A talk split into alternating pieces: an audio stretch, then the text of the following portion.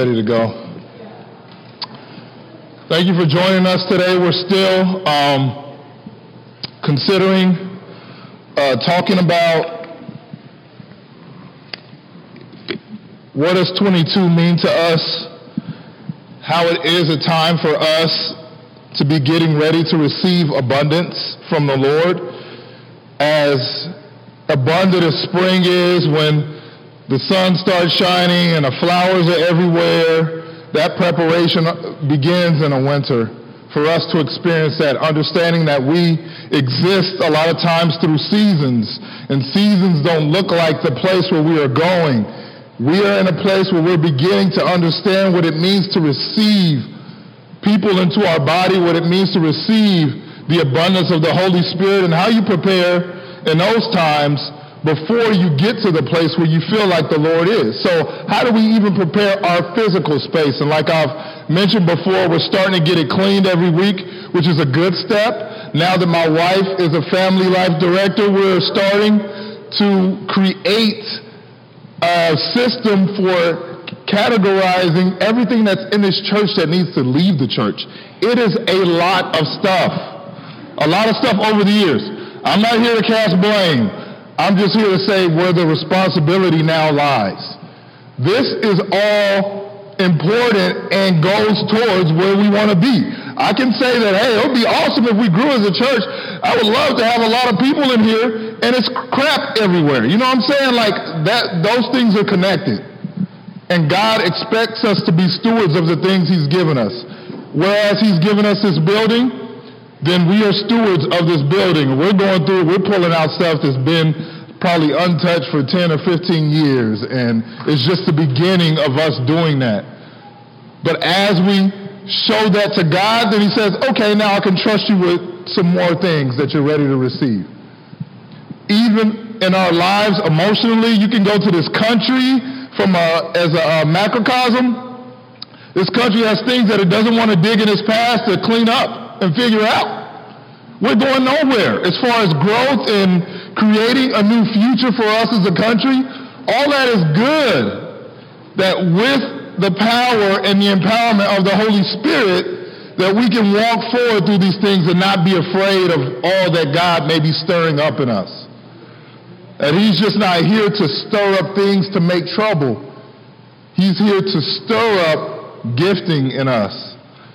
But sometimes he has to stir up the dust a little bit, right? Like that goes along with it. We got to clean and get in those corners. We got to talk about, call the people that we don't want to call. We have to like begin to shore up what we have before we can expect to be prepared for abundance. And the gifts of the Spirit really show us. We, we've been going towards this. We've talked about the fruit of the Spirit I've mentioned before the working of the Holy Spirit. We're going to go through one by one, not ones that are exhaustive of the list in the Bible, but healing, prophecy. We're going to spend weeks talking about those, a week apiece talking about those, and that will be a constant theme that comes up.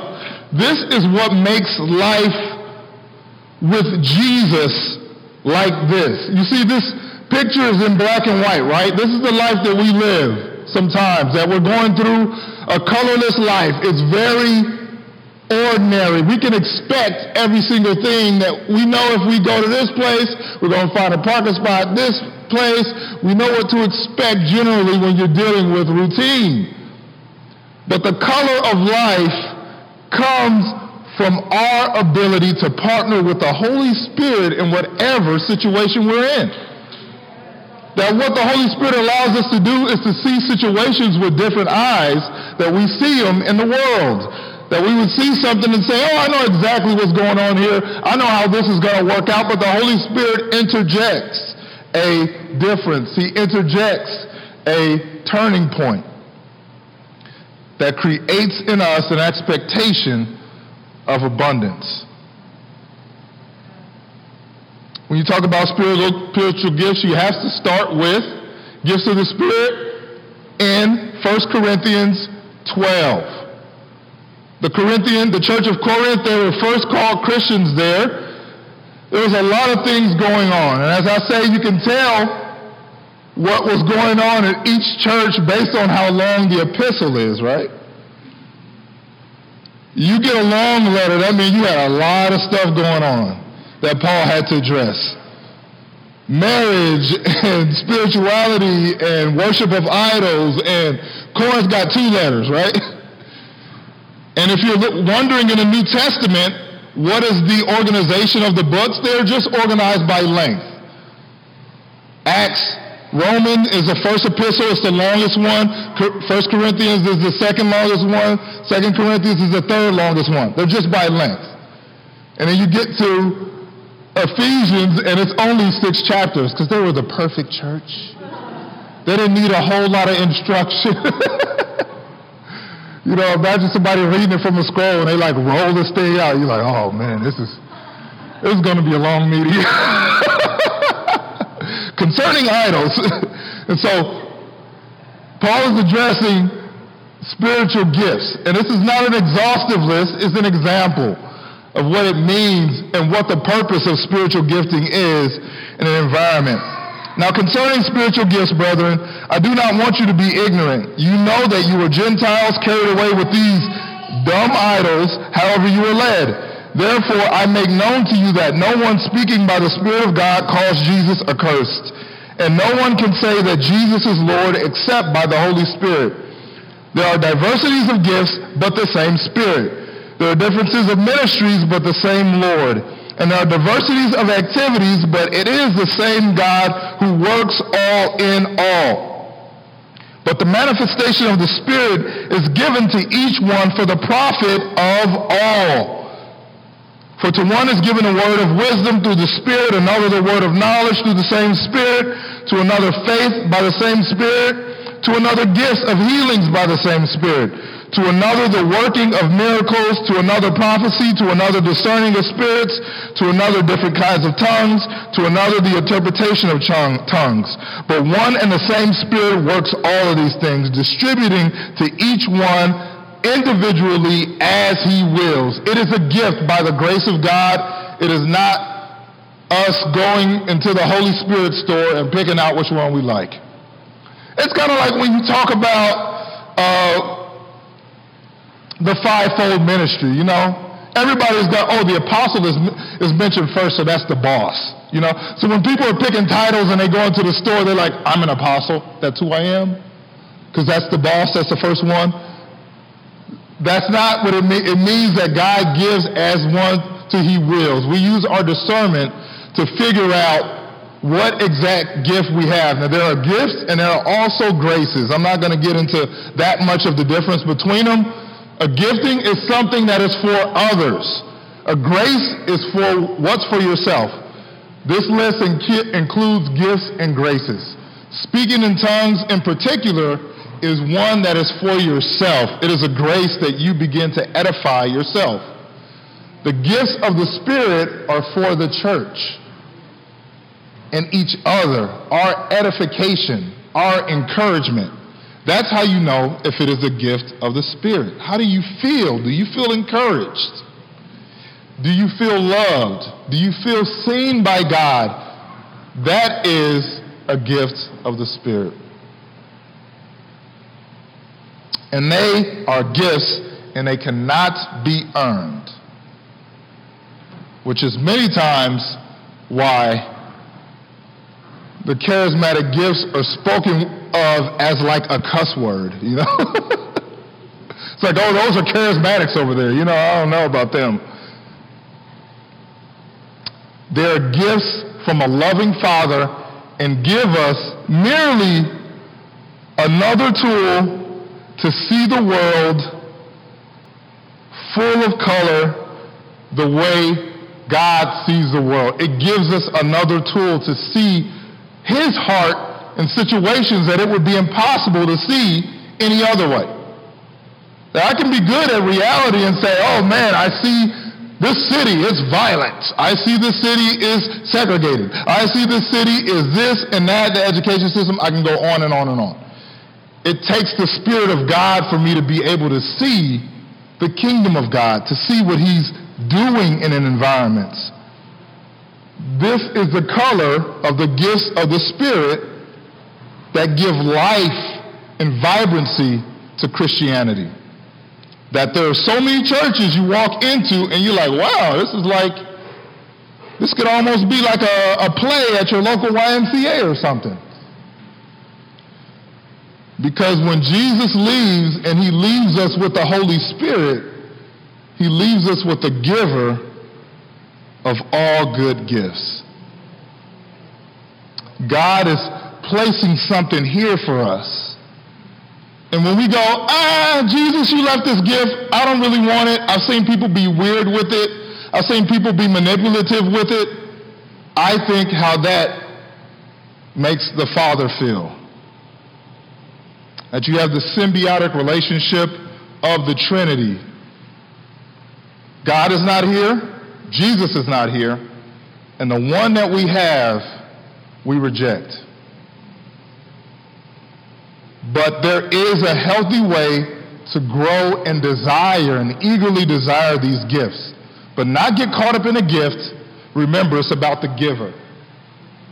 Ultimately and essentially, it's about the giver. And I've seen so many gifts of the Spirit manifest. Nearly most of these that are on the list, I've seen manifest in some way but it's been for the profit of all. That these gifts are not to create a platform that you stand upon and to say how awesome you are. They are to love people. It is a tool to love people. That is it. That's the basis of it all. God is throwing everything he can at the earth to show that he loves us. Everything. Kitchen sink, couple of cats. Like, you know what I'm saying? He, he's just like, everything is going out the window to show that he, he's like my only son, the Holy Spirit. Like, whatever I have, I just want you to show that you are loved. And that's why 1 Corinthians 12 is right next to 1 Corinthians 13, which everyone, I'm sure, could quote that verbatim right now in this voice. Love is good. Love is kind. Love never fails. That is the basis of everything. Like, if you want to know if somebody is really of the Lord, you sit and listen to them or hear them minister and go, Can I feel the love? That's it. That's it. Because God is what? God is what? Everybody, come on, you can join. God is what? God is love. Only thing in Scripture that he compares himself to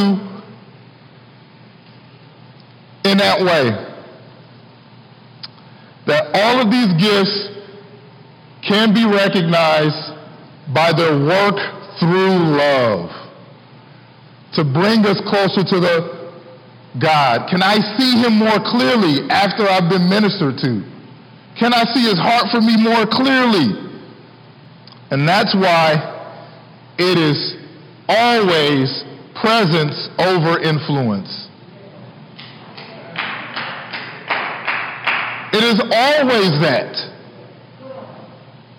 This world doesn't have enough crap to give someone that can equal Jesus. Which is why if you have him, you have everything. And this is not some kind of hyperbolic statement that I'm making to create uh, some momentum in a direction that we shouldn't be going, but it is, that's everything. I'm sorry, I don't have anything else. It's Jesus. He's more than enough. It is always the giver over the gifts. We don't get caught up in the way the gifts are manifesting or the way they're not manifesting because when you have the giver, you have everything. And so many are believing and holding close for healing. They're believing God for things that have not happened. And I just want to tell you, keep holding on. That most assuredly, I say to you, he who believes in me, the works that I do, he will do also. And greater works than these will he do because I go to my Father. And whatever you ask in my name, that I will do, that the Father may be glorified in the Son. If you ask anything in my name, I will do it. If you love me, keep my commandments. And I will pray the Father, and he will give you another helper, that he may abide with you forever. The Spirit of truth, whom the world cannot receive, because it neither sees him nor knows him but you know him, for he dwells with you and will be with you. I will not leave you as orphans, I will come to you. Jesus left this earth and said, It's okay, I'm leaving you with an help, a helper. God gave his son. The son showed the way to the helper. The helper gives gifts. We give those gifts to each other. You see how things in the kingdom are supposed to work? Through generosity, through giving, through loving. You hear the term sometimes that you can't outgive God. That is what makes us look like God, is generosity. That I'm not holding anything back from the Lord. When I worship, I want to worship with all of my heart. When I give, I want to give with all of my heart. I want to do things very deliberately because that's the only way I know. That's the only way we've seen it happen. Is everything. God constantly emptying heaven, pouring out all he has in his cupboard, emptying the refrigerator, giving us everything. But we come here, you know what I'm saying? We learn how to budget. We learn how to hold things back. And I'm not tell, telling you to not budget, but budget to be generous.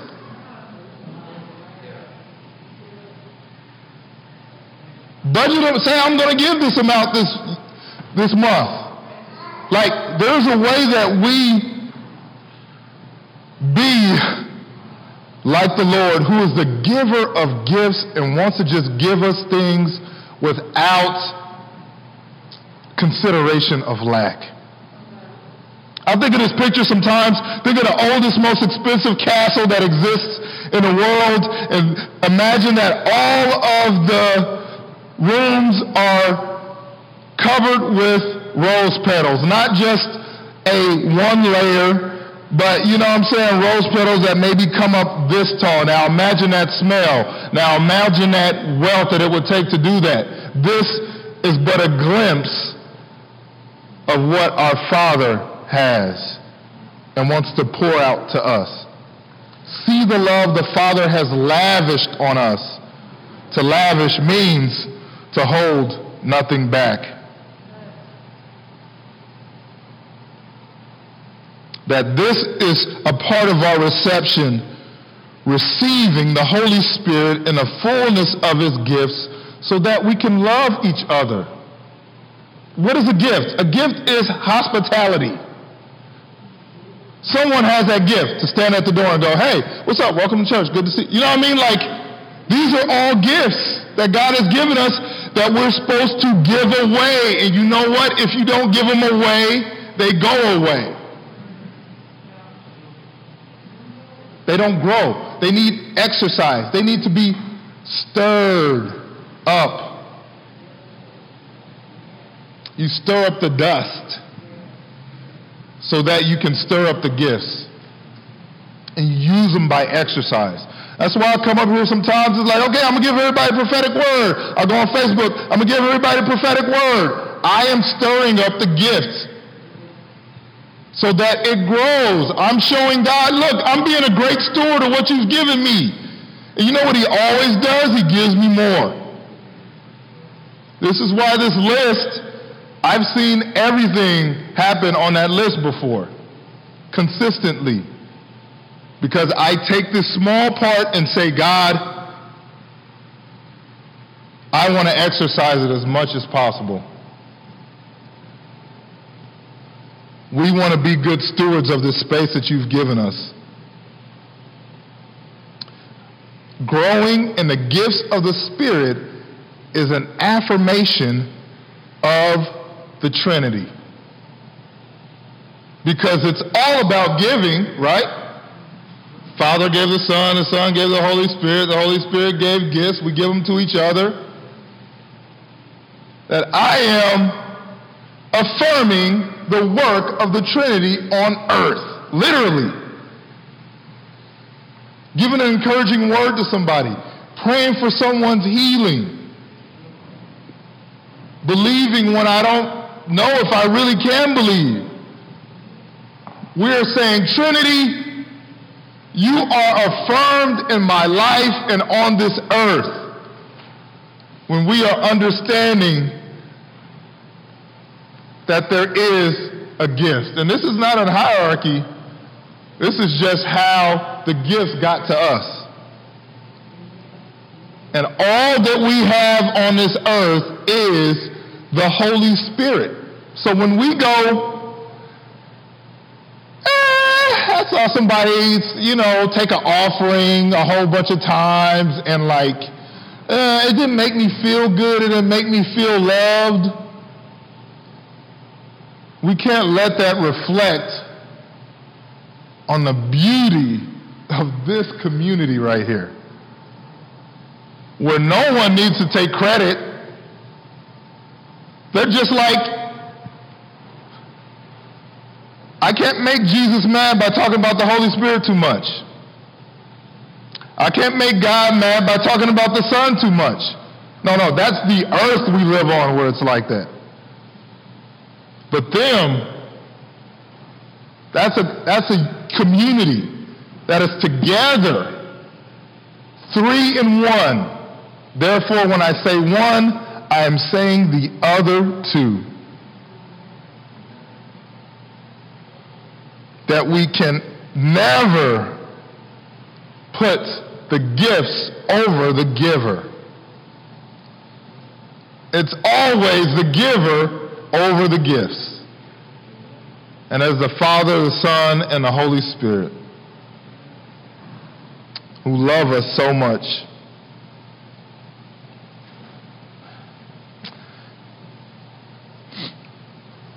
it is not for us to show how amazing and awesome we are. Yeah, woohoo! But it's for us to show how wonderful and gracious God is. And like I said, you cannot over exaggerate his goodness. So I think next week we're going to be talking about prophecy. Week after that, healing. We're going into this because I want us to really evaluate how we walk with the Holy Spirit through our lives in ways that he may be seeking to manifest through us. And as I will mention in the last verse that I read, what is one of the greatest way to receive these gifts? Oh, you know how? The laying on of hands. And if you see someone in your environment who you believe is moving in this gift, you go, hey, would you mind praying for me? Take some humility but we have to eagerly desire these gifts. Not because they're the end all or be all, but they are showing the giver that I value them. That I value the Trinity by eagerly desiring what they have given me. You know, you buy your kids stuff sometimes, and they just like toss it to the side. You know what I mean? You're like, and if you bought it for $27.99 on Amazon, you may not really care, right? You don't really care about that. But let it be a valuable heirloom from your great, great, great, great grandmother that you passed down. You give it to them. They toss it in the corner, break it, never look at it again. What does that do?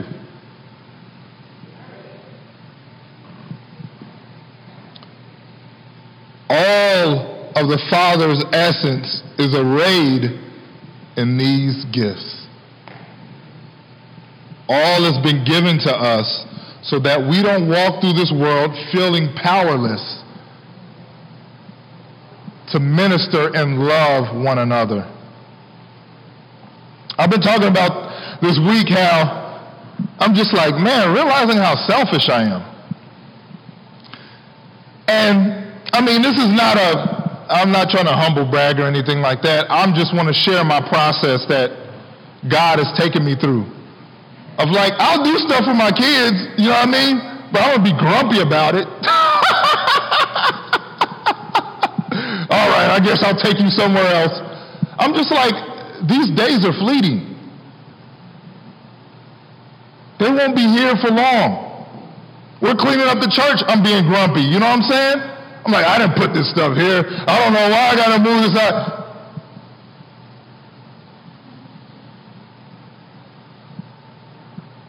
Not understanding that there's a place that we can actually get to where sacrifice and selflessness feels joyful not protecting our own interests or protecting our own wants or desires at a time where that can feel joyful. How would the disciples glory in the pain that they would experience following Jesus? God wants to trust us with more. In 2 Timothy it says, I thank God whom I serve with a pure conscience as my forefathers did, as without ceasing I remember you in my prayers night and day, greatly desiring to see you, being mindful of your tears, that I may be filled with joy. When I call to remembrance the genuine faith that is in you, with, which dwelt first in your grandmother Lois and your mother Eunice, and I am persuaded is in you also. Therefore I remind you to stir up the gift of God which is in you through what? The laying on of hands. For God has not given us a spirit of fear, but of power and of love and of a sound mind. I bet you didn't know that last verse was that close to the one above it. Everybody loves to quote that one. God has not given us a spirit of fear, but of power, of love, and a sound mind. How has he done that? To remind you to stir up the gift of God, which is in you through the laying on of hands. This is not some innocuous, random thing that just happens. Okay, I don't have a spirit of fear. I have a power, love, and a sound mind. That mind comes from God through his spirit in community. How to receive that? By the laying on of hands. This is not heretical. I mean, it's not, it's simple, but we complicate it with our own agendas that are, have many more words than love. We complicate it. Theologically, etymologically, whatever way you want to say. We make it so complicated instead of love.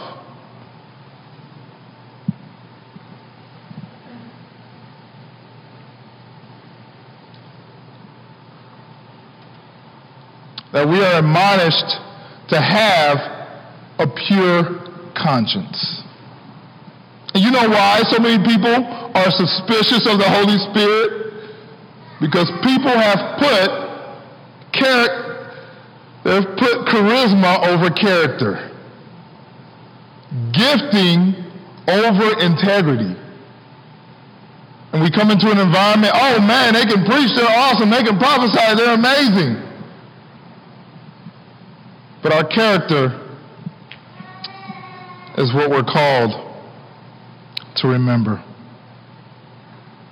So that as we minister through the Holy Spirit, none are led astray. And people don't walk away from Jesus and never come back because we can't handle what God has given us. My grandfather died in 2017. And he had this funeral. My father was a pastor for many years. My grandfather was a pastor for many years. And all people could say about him was his integrity. That's all they could say, that he was going to tell you the way it was, and he loved Jesus. What more would you want said at your funeral than that? You loved Jesus, and you did what you said you were going to do. And he was a simple man. He wore overalls every day of his life. Except for Sunday, he wore a suit, rode a truck. He was a country, you know what I'm saying, country dude. We love so much more and we desire so much more, but can we just simply take everything that we have or that God has given us to give to each other, to love each other?